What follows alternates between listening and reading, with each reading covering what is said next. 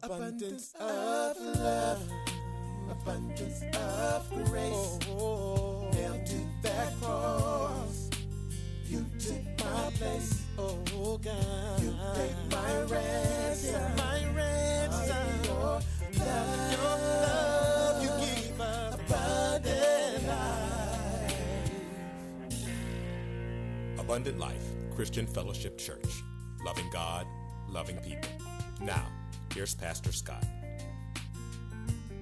direction. In Hebrews chapter 10, verse 39, the Bible says this But we are not like those who turn away from God to their own destruction. We are the faithful ones whose souls will be saved. Listen to that again. We are not like those who turn away from God to their own destruction. We are the faithful ones whose souls will be saved. I want to talk to you tonight from a Bible study titled We Don't Quit. Pray with me. God, thank you for this time together. Lord, I thank you for each person who's come out. And God, I pray you'd speak to us tonight, be our teacher. Lord, for our teenagers, for our children who are in the other buildings, God, I pray that you would show them your love tonight. Anoint our workers to represent you to them, God. I pray that you'd strengthen my back now and allow me the ability to concentrate on what you'd have me to say. Speak to us from your word by your spirit. We pray in Jesus' name. Amen. I really wanted these verses to be on the screen because in Wednesday night Bible study, my whole goal is to put the verses on the screen, to take it phrase by phrase, and show you how to absorb what the Bible says. I want you to be an expert at studying the Bible. I want you to be proficient at reading the Bible and being able to get something from it. I've heard people tell me for 35 years, Pastor, I don't I don't get out of it when I read it. I don't feel like I really understand it the way I understand it when you talk about it. If you would just take it the way I tell you to take it, you'd realize I'm starting to learn things about the Bible. So if you have your Bible, follow along. I'll be more redundant tonight for those that don't have their Bible so we can try to get some of this. Hebrews 10 39. It's a lot of talk so far uh, prior to this verse about suffering and what's going on in the first century church. And there was a lot of adversity and there was a lot of persecution of Christians. And I'm going to read verse, I'm going to catch you up to verse 39 by starting in verse 32 of Hebrews chapter 10. Verse 32 says, Think back on those early days when you first learned about Christ. That is great advice. If that was on the screen, you would see the last word had a period behind it. You want to pause on punctuation. If you will stop between every punctuation in the Bible and realize, okay, there's something in there for me to get, what can I get from that? It says, think back on those early days when you first learned about Christ. As you read the Bible, there's certain things you should be looking for. You should be looking for commands, you should be looking for promises, you should be looking for questions that you have that you don't understand. So if we're looking at verse 32 and we're trying to find a command or a question, I'll read it to you again since it's not on the screen. You tell me if this is a would this fit more into the command side of our study journal or a question? Think back on those early days when you first learned about Christ. That's a command. God is saying, think back on those early days when you first learned about Christ. Do you realize that if Christians did that more often, there'd be more joy in the average Christian? If Christians did that more often, they'd be more thankful for their salvation. If Christians did that more, see, the whole point of this teaching tonight and this passage of Scripture is to get us to a place where, realize, where we realize that those who are true Christians are not quitters. Those who are really in this thing to win this thing do not leave this thing. Because a lot of people were leaving the church. A lot of people flooded into the church in the first century. I mean, a man rose from the dead named Jesus Christ. He showed himself alive to people uh, uh, over 10 times. One time he appeared to a crowd of over 500 people. Now, you may have lived in a small town in your life where everyone knew everyone and everything traveled fast. This was a small town where everyone knew everyone and news traveled fast. And when someone who everyone just saw die was raised from the dead and was walking around talking, with still nail prints in his hands and feet and a hole in his side and showing people these prints, this news traveled fast, and a lot of people were flocking into the church in the first century, but just as many as were coming in were going out. That's still the same way as it is today and the way it's always been. People come in and people go out. But the word says, think back to those early days when you first learned about Christ. I want to tell you, if you're ever having a bad week, if you're ever having a bad day, if you're ever having a bad moment, think back to those early days when you first learned about Jesus. I have been having a season of bad days and bad weeks and bad months. Uh, I, am I'm, I'm not ready to uh, change my name to Ouiser from Fried Green Tomatoes. When Ouiser said, "I'm not depressed. I'm just in a really. I've just been in a really bad mood for the last 20 years." Um, there are things that the enemy wants to do to distract you. And each of us are prone to different types of distraction. I'm not a party guy.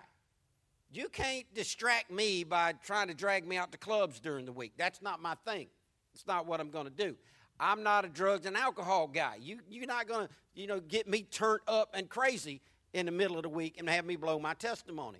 Um, there, there, you have different things that you got weakness to. I've got different things that I've got weakness to.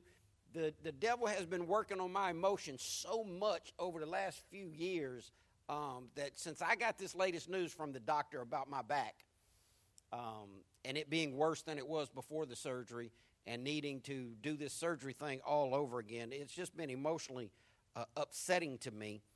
And so the enemy has just been trying to pound on me a lot this week and, and try, try to keep me stuck in a in a in a funk. You ever had one of those type of days, weeks, seasons in your life where it's just like, you know what?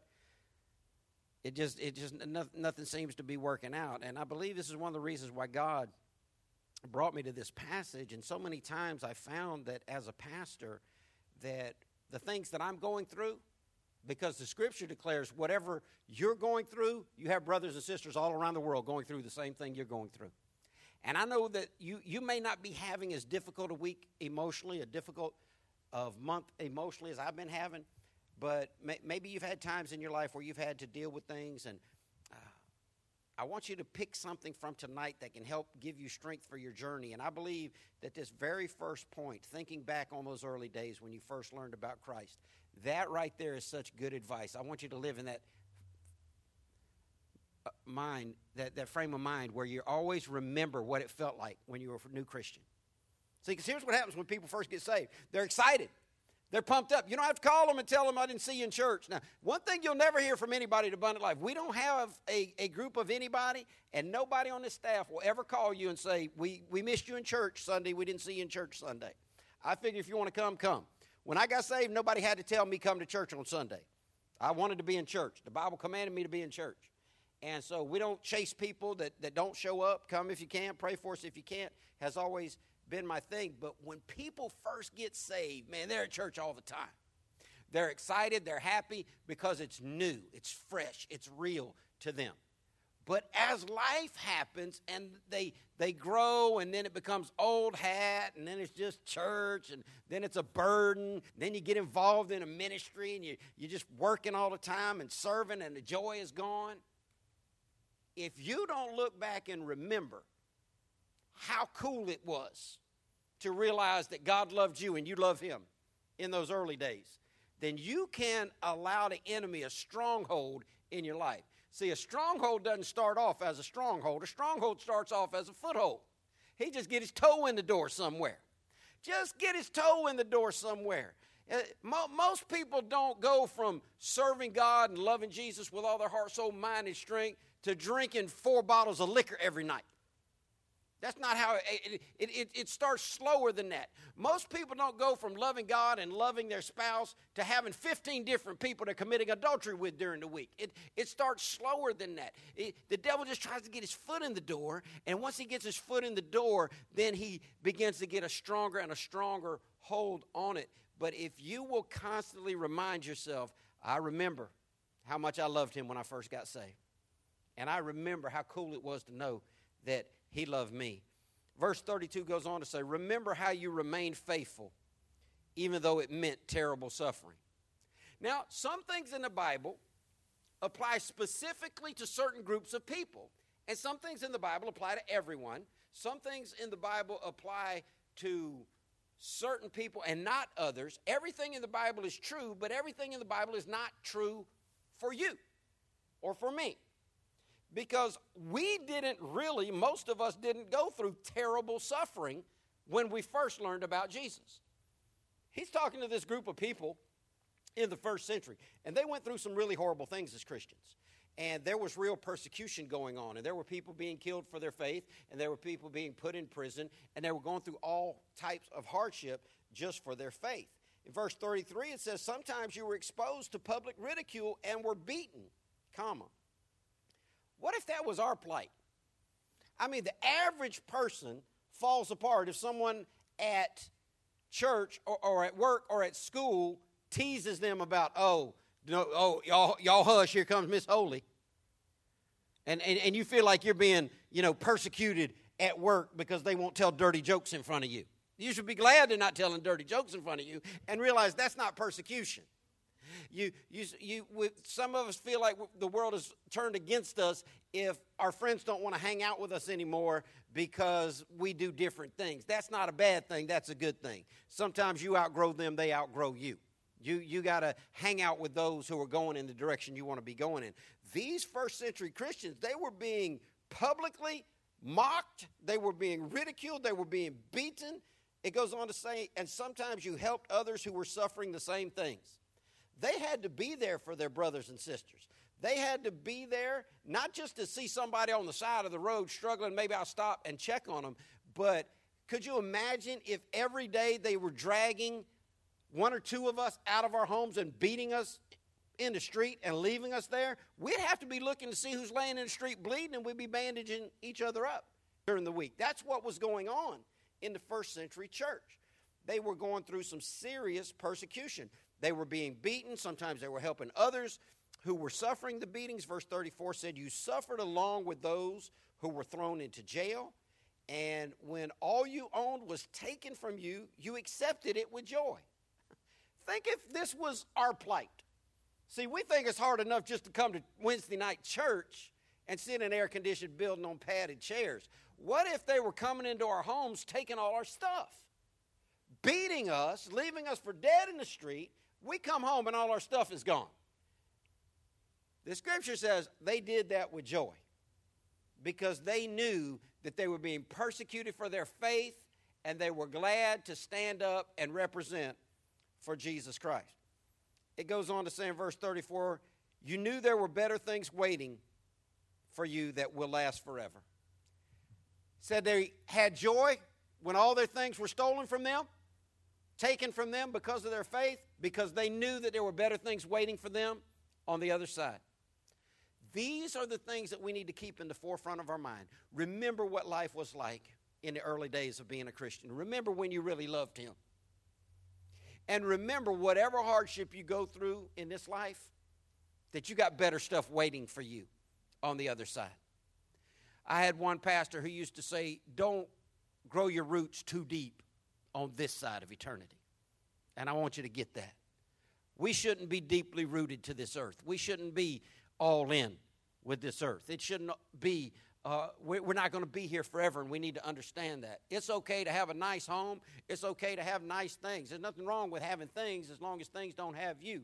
There's nothing wrong with, with having a, a great place to live, but you need to realize if they took your house from you, you've got a permanent residence in heaven that's going to last forever if they took your clothes from you, if you went home. Now, I've lived through this. I had all my clothes stolen one time when my house was broken into. I'm going to tell you what, you really want to sing, uh, compare sad stories. I can compare some sad stories with you. I've got a newspaper where Gail and I were on the front page of the newspaper the week we got married. We were on the front page of the Florida Times Union. It said, Newlyweds ransacked and ravaged before we had bought a when we were dating we had bought a two and a half acres of land out on the west side of Jacksonville, um, and we were we had bought a brand new double wide trailer. We were going to pay for the land and then build a house on there. It's cool now because the guy that bought it from us built a beautiful house on it. But set this trailer up. We were away on our honeymoon, and we never slept in the trailer. We're coming back. They didn't have the power run to the trailer yet, so we couldn't move in when we came back from our honeymoon. So for about four days, we had to wait to move in. And I kept thinking in my mind, and I kept telling Gail's dad, you know, we probably ought to sleep out there in the dark with shotguns. Those, those rednecks out there probably out there messing with our stuff. Because we had set everything up, moved all our furniture in, moved all of our clothing in, had over 200 wedding gifts still in the boxes, most of them unwrapped. And the day before they turned the electricity on, a group of people in three trucks, their testimony they gave to the police, they brought three pickup trucks and made seven trips. 21 pickup trucks, loads of stuff they took from us. All our clothes, all our furniture, TVs, video games, music, jewelry, baseball cards I'd been collecting my whole life, memorabilia, yearbooks, pictures, everything. Took. Um, that's a heck of a way to start off a marriage.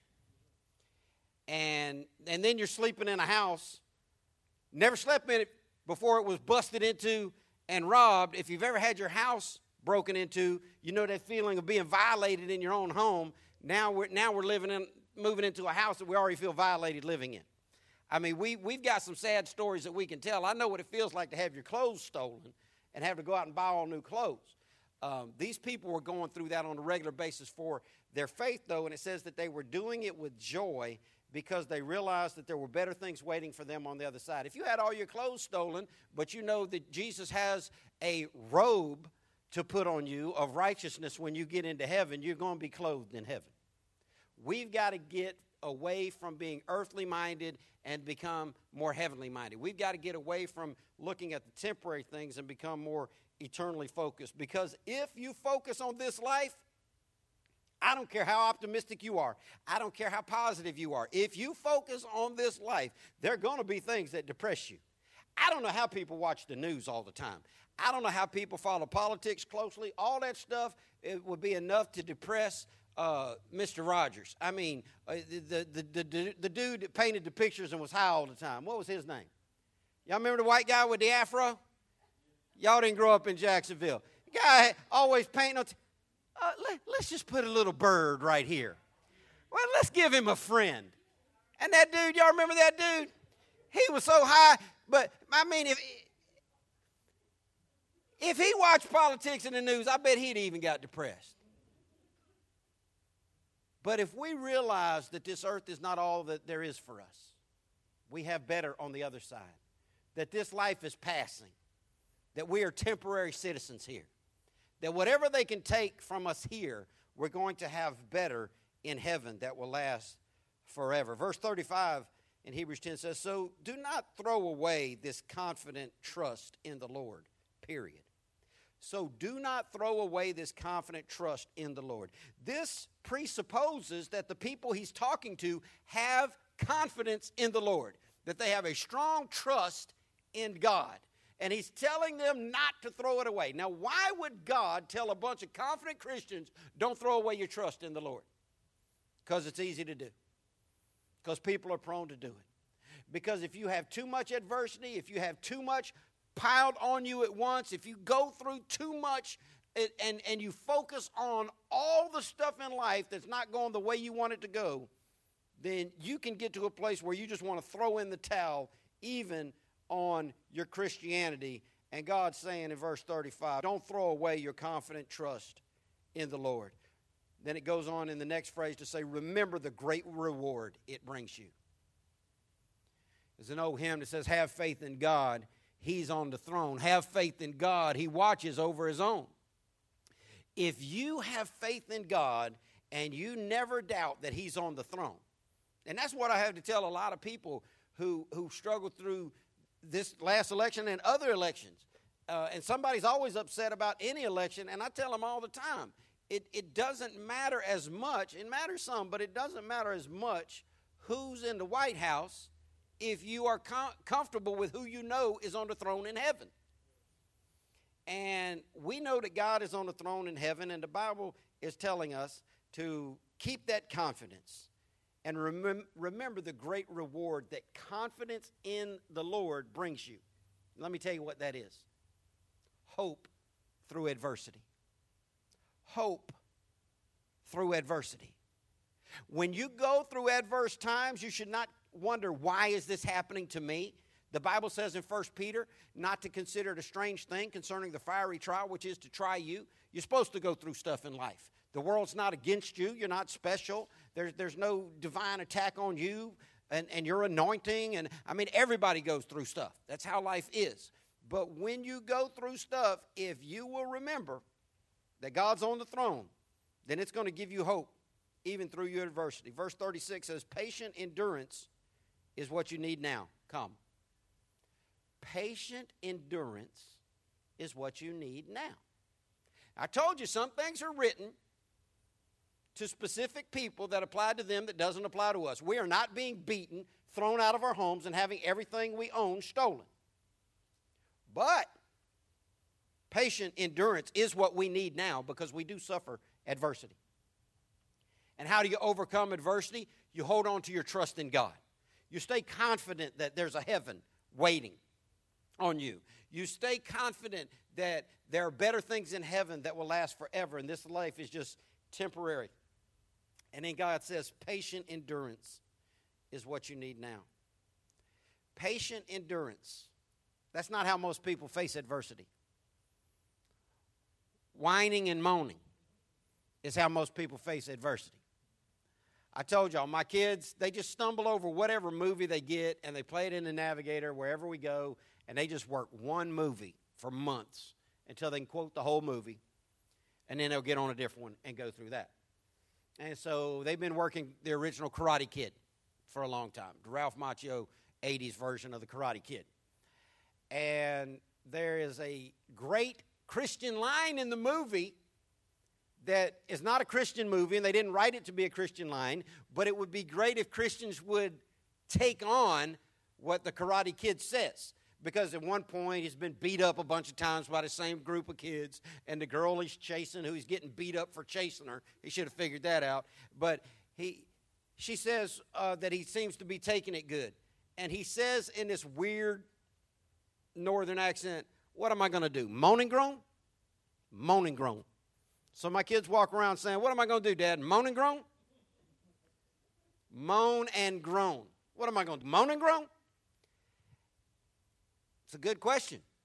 And what he's saying, because he's from up north and they talk backwards, he's saying, I'm not going to moan and groan. I'm not going to complain about what am I going to do? Moan and groan?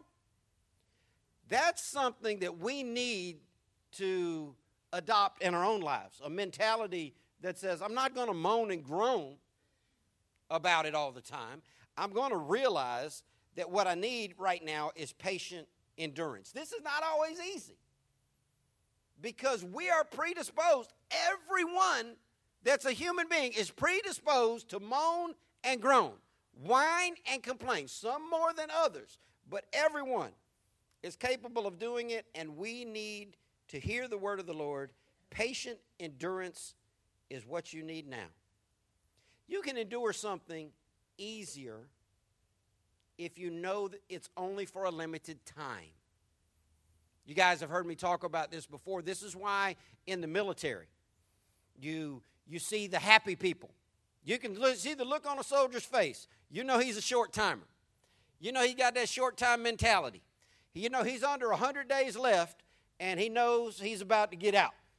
Because when you know you're about to get out, nothing, it's like water off a duck's back, right, Stacy? It's like, I can stand on my head and stack peas for the next 36 days. You got me for 18 more days because I got leave coming for 30. I'm checking out of here in about 11 days. Honestly, I might go ahead and get nine more days and I'm going to take some personal, you know, and I'm done. You can endure stuff better Stacy retired from, from a government job. You, you, know the day that retirement is coming, and, and you realize, okay, this is, this, I've been through so much. You were there for 20, 28 years on the same job, been through a bunch, almost got killed in a beating in the jails. I mean, you work in a jail, you see a lot of stuff, right?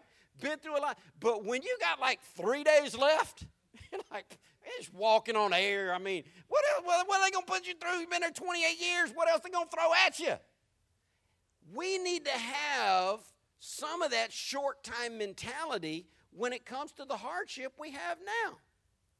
It's like I tell parents with kids. Parents like, I, I, don't, I think I'm going to kill this one before, before she gets grown. I'm like, ah, she'll probably live through it. She'll be gone a few years, you, you know, and then you'll have your life back. It's just for a little bit of time. It's just for a limited amount of time. Now, me personally, I don't like any affliction. I don't. I just want smooth. I want everything to go the way I want it to go, and I don't want a hiccup. But that's not how life is. So we need to have patient endurance. It says, patient endurance is what you need now so that you will continue to do God's will. I wish this was on the screen. Patient endurance is what you need now so you will continue to do God's will. Well, let's dig into that sentence and agree with what's going to happen in our adversity if we don't patiently endure. We're not going to continue to do what? God's will. You will not continue to do God's will unless you patiently endure whatever it is you have in front of you. Realize, patiently enduring it is not grinning and bearing it. Patiently enduring it is not gritting your teeth and moaning and groaning through it. Patiently enduring it is accepting it for what it is and realize there's a lesson to be learned, and I'm going to hold on to God through these trials. Then to verse 36 says, Then you will receive all that he has promised. So you got to have this patient endurance so that you can keep doing God's will. Then, y'all ought to know the answer to this. When is then? Then is always after. Then, oh, I wish this was on the screen. Then you will receive all that he has promised. That's what we're in this deal for. We are not in Christianity to have bumper stickers on our car that say, God loves you. We are not in Christianity just to be good people. We are not in Christianity. We're not giving up the stuff that we've given up and adding the stuff that we've added just for the heck of it. We are in this thing to get what He promised us eternal life, paradise, and His love. And the Bible says that if we patiently endure, we keep doing God's will, then you will receive all that He has promised. So you're not going to receive all that God has promised you until you've endured some stuff patiently, until you've been through some stuff and kept doing God's will. You know what most people do when, when stuff gets hard? They start making bad decisions and they fall out of church. They stop serving God. Now, if it gets bad enough and they fall out busted and they need rent, and then all of a sudden they want to come back and act like they're coming back to church. But don't let adversity push you further away from God. That's a punk move. And the Bible says if you faint in the day of adversity, your strength is small, aka, you're a punk. If you faint in the day of adversity, you have tiny strength. No man wants to be a punk. No man wants to back down on the slightest challenge. A man wants to bow up and take stuff on head on. Well, I don't know how women think because I'm not one, and I'm thankful for that. But I know how a Christian thinks, and God does not want Christians shrinking from adversity. He doesn't want us shrinking from challenges. He wants us to endure these things so that we can get everything that He has promised us. Because the Bible says that all of God's promises are to those, he, those who endure. Verse 37. I told you, there's promises. When you read the Bible, look for promises. There's also questions, look for questions, commands. Verse 37 says, For in just a little while, the coming one will come and not delay. Now, I hear preachers say stuff like, here's a real church word for you tarry, if the Lord tarries. Well, if you do a Google search on the word tarry, where the Bible uses the word tarry in the King James Version, it says that one who comes will come and shall not tarry. So to say if the Lord tarries, the Bible's already said he won't tarry. And in verse 37, the Bible says, For just in just a little while the coming one will come and not delay. See, it feels to me like he's tarrying. It feels to me like he's delaying his return. He's not delaying his return. He's going to come back at the very time he's determined to come back. He's already got a moment written down. And that's the moment he's going to come back. That's when he's going to get us out of this whole mess. And there's nothing that's going to stop that. He's not going to delay his return. And the scripture says, For in just a little while, Man, Amy Grant sang a beautiful, many beautiful songs in the 80s. She sang a song that said, In a little while we'll be with the Father. Can't you see him smile? If we could just live in that mind frame, in a little while I'm going to be in heaven. It's not going to be like this, it's going to be better. He's going to come one day, and you need to live in that awareness if you will remember what it was like in the early days of Christianity, if you will confidently hold on to your trust in the Lord, if you will patiently endure whatever adversity you go through while you continue to serve the Lord, if you will live with an awareness that I know the one who's coming back, and I know it's going to be just a little while. Verse 38 says, And my righteous ones will live by faith. That's a statement of fact. God says, My righteous ones will live by faith. You are designed by God to live by faith. And that means believing in stuff you can't see, believing when it doesn't make sense, believing when you can't explain it, believing when you wish it was some other way. We are called to live by faith. And the second part of verse 38, man, I wish this was on the screen. It says, but I will take no pleasure in anyone who turns away. That's the word of the Lord. God said, I will take no pleasure in anyone who turns away. Now, see, there's a group of believers, there's a group of Christians out there that think that it's possible to get saved and to walk away from salvation and not be a Christian anymore. Well, if that theory was true, then there's real problems because in Hebrews 6, it, it's opposing that theology by saying if it were possible, that ought to let you know that the writer doesn't believe it's possible. But in Hebrews 6, it says, if it were possible for those who were once saved to stop being saved, it would be impossible for them to ever get saved again. Okay, so that whole theology is bad. You don't get saved and then fall away, and then Jesus say, I can't let you in because I used to know you, but then I stopped knowing you. He, the ones that he doesn't let in, he say, Depart from me, I never knew you.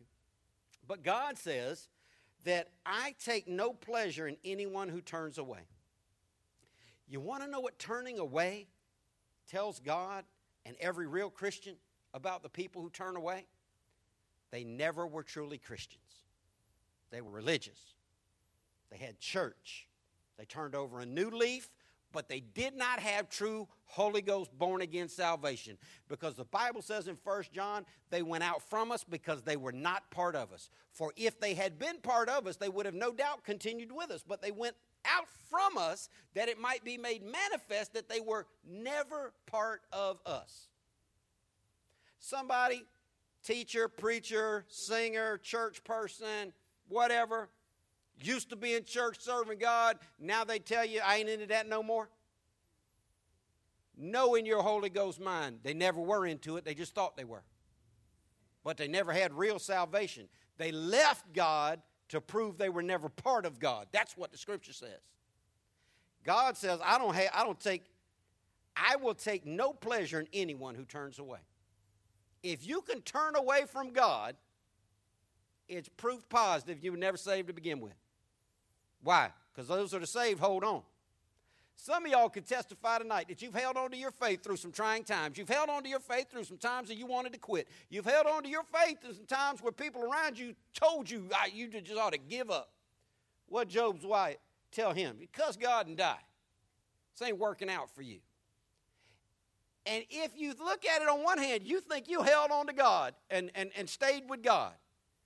But if you look at it through mature Christianity, you realize God held on to you and wouldn't let you go. The Bible says God knows how to keep those who are His. Paul said, I know whom I have believed in, and I am persuaded that He is able to keep that which I've committed unto Him against that day. That's why God said, I take no pleasure in anyone who turns away. Verse 39 says, But we, see a difference? There's a group that turns away, but the very next verse says, But we are not like those who turn away. And this is the point I want you to get tonight. If you're a real Christian, you are not like those who turn away. This is what the word says. We are not like those who turn away from God to their own destruction. If you can turn away from God, that's proof against your salvation. We who are saved, we're not that crowd. And that's why when Jesus in John chapter 6, after having done miracles and having crowds by the hundreds following him, and they all left, once he started telling them that you're going to have to follow me through hardship, they're like, ah, we ain't signed up for that. We just came for the food. Where's the pizza? And Jesus looked around, and there was only a handful of people left, and he asked his 12, Y'all going to leave too? And Peter said, There's nowhere else for us to go. Because we believe and we are sure that you're the only one who has the words of eternal life. That's a real Christian. Where are you going to go? What, what, what other religion you want to check out? Nowhere else going to get you to heaven. Nowhere else is going to keep you out of hell. And nowhere else is going to give you peace. But God. We are not like those who turn away from God. The last sentence in verse 39 says, We are the faithful ones, come. That ought to be your mantra. We are the faithful ones. Now, America embraced a song, and because, you know, people like the, the, the bump but don't listen to the lyrics as good as they should. And that's just not new to this generation. There was a song that came out in the 70s, popular in the 80s, and a lot of sports teams embraced it. Um, we are the champions. Y'all remember that? You remember that, Joyce? Um, and it was boom, boom, chat, boom, boom, chat. And you hear that played in stadiums now. But they don't listen to the words that Freddie Mercury was saying, who was one of the first homosexuals to come out publicly. Buddy, you're a boy, make a big noise playing in the street, gonna take on the world someday. Got blood on your face, your big disgrace, waving your banner all over the place. It was about gay rights and queers marching in the streets with banners who were getting beating, beaten at the time. So next time you're in a stadium and they're playing We Are the Champions, my friends, and we'll keep on fighting till the end. That was the beginning of the gay rights. We're here, we're queer, and we ain't going nowhere. And Freddie Mercury wrote a song to say we're the champions. And the rest of the world was, was saying, You're a big disgrace, waving your banner all over the place. But they had a mantra. And it survives today, even in sports stadiums around the world. We are the champions. People like, they like to feel part of something that is a winner. Well, that's not the crowd I want to associate with in regard to winning, because I don't consider that winning. But I do want to associate with Hebrews 10:39, where the writer of the book of Hebrews says, "We are the faithful ones." You need to tell yourself that every day. I'm not like the ones that quit. I'm faithful. I'm not part of that punk crowd. I'm not throwing in the towel. I'm not fainting in the day of adversity. I'm not giving up because it's hard. Why? Because God doesn't take pleasure in anybody who turns away. And we are not like those, verse 39 says. We are the faithful ones. And the last half of that sentence says, whose souls will be saved. You know who's saved? Faithful people who don't turn away in times of adversity. Because all God's promises are to those who endure. I'm gonna skip through a bunch of this stuff. I'm not gonna I'm not gonna teach the last half of this, but I do want to pick out one verse out of Philippians chapter one. Because this is a process that I've taught our leadership through the years, and I want to give you this one lesson tonight before we go. In Philippians 128, it's talking in a very similar reference about going through adversity, dealing with opposition. Philippians 128, Paul said to the Christians in the city of Philippi, don't be intimidated in any way by your enemies. they were lining these people up and beating them. They were pulling them out of houses and killing them. They were taking mama, daddy, husband, wife, children away from them and lynching them. God inspires Paul to say, Don't be intimidated in any way by your enemies. And then he goes on to say, This will be a sign to them that they are going to be destroyed. And here is what I want you to get. When the devil pushes on you, you need to push back. When the devil pushes on you, you can either be a punk and you can draw back, or you can be a Christian and you can push back. Most people draw back. See, this is what I've always tried to do in my walk with Christ. Whatever area the devil attacks me in, I go harder in that area. You'll make prayer hard, I'll give an extra hour a day to pray. You want to make my Bible study hard? I'll give an extra hour a day to study the Bible. You want to jack my finances up? I'll give everything I have away to the church and we'll all be broke together. You want you push, I'll push back. I have four checks in my pocket right now. One, two, three, four. That's my last four weeks' paycheck from my job at the church. the money has been so low at the church, I'm not always able to cash my check. It hasn't gotten there this week. But you know what I decided? You want to jack up the finances of the church? You want to make it to where I got to worry about whether or not I can get a check? I just won't even cash them. Because whatever area of attack the devil puts at me, I'm going to push back in that area. And I promise you, if you will learn how to push back and not draw back, you will learn how to have victory in your walk. Now, some of y'all need to give some money to the church so the preacher can cash his checks. I got two boys that need clothes and, and, and need to see the dentist. I got no insurance, so keep that in mind. I'm, I'm, I'm believing God to cash these checks soon. But I am not going out soft. About you, Stacy? You going out soft for anything? And no level, no game. Uh, you, it, it, I don't care. You and you're not beating me in spades easy.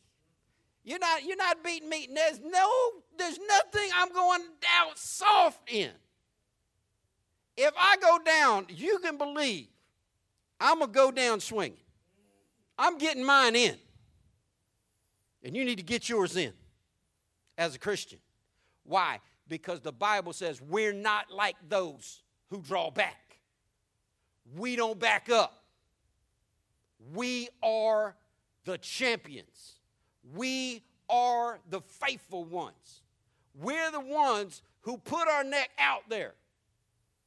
Movie reference, and I'm done. Robin Hood, Prince of Thieves, Kevin Costner, one of the greatest movies you'll ever see. Kevin Costner, Morgan Freeman beginning of the movie. So it's the holy wars are going on.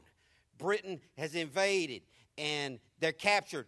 They're in this dungeon and they're cutting hands off people.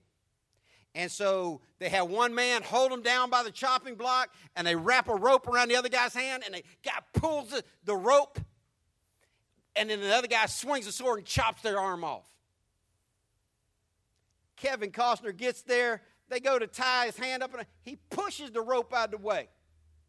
And they're mocking him for being English. He said, I'll show you English courage. He just put his hand down on the block. Didn't nobody need to hold him. Didn't nobody need to tie his hand down there, wait on the dude. Now, he was messing with him. He just didn't want his hand tied when he went to yoke that dude in the mouth. But he was not drawing back. Why? Because he was in it to win it. We need to be the type people that have no plan B, no backup plan, nowhere other than Jesus to go. Listen, you want to go to a different church, that's fine. People ask me, well, Pastor Scott, what do you think about so and so leaving the church? It wouldn't burden me a bit. If someone left this church and went somewhere else and got actively involved in ministry and loving God, loving people, serving God, if they were learning more than they'd ever learned and, and, and loving God more than they ever loved God, I'd be excited for them. But you know, that's not the story of most people who leave a church. They, they don't leave a church and then just shoot off into spirituality, they go into decline. We are not the kind to back up. Verse 28 says, Don't be intimidated in any way by your enemies. Philippians 1:28. Kevin Costner was not intimidated by them, and he was able to beat them. Why? Because this is a sign to them that they're going to be destroyed. When the world starts pushing on you, just let them know you're not fading me. I'm on the winning side. You're on the losing side. Even when it looks like you're losing, you're still on the winning side. You just got to hold your head up till all the chips are counted. Don't be intimidated in any way by your enemies. This will be a sign to them that they're going to be destroyed and that you're going to be saved. If you know that God is going to rescue you from this planet one day, don't ever be intimidated by your enemies, your adversaries. Don't let people make you shrink about your faith. One advertiser said it this way never let them see you sweat. Why would we let them see us sweat? They're the ones dying and going to hell. Why, why would we let the devil think he's got us on the run? He's the one going to be in hell forever. We're going to be in heaven rejoicing with God forever. What are we sweating over? We need to have that Hebrew mentality. Shadrach, Meshach, and Abednego told the king. They, they're about to throw him in the furnace. He's expecting them to be all whiny and scared, and they're just like head up, chest out. What? That's the furnace? You heat it up seven times hotter than normal? Good. And he looked at them, and they said, Be it known to you this day that our God is able to deliver us from going in that fire. But if he doesn't deliver us from going in that fire, he will deliver us to himself through that fire. And then they said this. And even if he doesn't, we will not bow down to you. That's my kind of dude right there. That's my kind of dude. They told him, I might not even have to go in that fire. But if I do go in that fire, our God's going to get me to heaven. But even if he won't, I ain't cowing down to you. Don't be intimidated by losers. Don't have small strength in your day of adversity. And don't ever let them see you sweat. We are not the type that draw back, we're the type that push back. Your faith gets weak, push forward in your faith. Your finances get weak, push forward in your finance. Your relationships get weak, push forward in your relationships. Your health gets weak, push forward into better health. Wherever your attack is, where you need to do the work. A smart statistician, somebody who really knows how to fight a war, if the war is raging in our admin building and it's raging in the fellowship hall and it's going about the same, then we still keep going. But if it really starts getting attacked on the admin building, we're going to put special emphasis on the admin building, send more troops over there. We're going to f- drop heavy artillery, fire for effect, and just bomb them to death in the area of greatest attack. Why? Because we're not the type to draw back. This is the word of the Lord. We're not the type to draw back in the middle of a fight. We're the type to push ahead. And we don't let them see us sweat, and we don't let them think that we're intimidated because we know we win. So, whatever it is that is pushing against you, push back on it. Whatever it is, if you find yourself being less holy than you should be, push back with more holiness. If you find yourself being more broke than you, than you need to be, give more money away. If you find yourself having less health, concentrate more. Concentrate on the area that you're getting pushed on by doing greater effort in response to it. Because the enemy wants to just push you a little bit and you fall down and moan and groan. But God doesn't want you to be intimidated by anybody because you know that the God who made everything lives inside you and He's on your side. And if God is for us, we should not be worried about what else is coming our way. Don't draw back, push back. Pray with me. God, thank you for your word. Thank you for your love and your grace and your goodness, God. Help us to apply what we've heard for your glory. In Jesus' name, amen. Abundant life. Thank you for listening to the ALCF Sound Doctrine Podcast and visit us on the web at alcfnow.org. Your financial support for this ministry allows us to share the gospel around the world. Your support is greatly appreciated. If you would like to give a donation, please go to alcfnow.org. Abundant Life Christian Fellowship Church, loving God, loving people.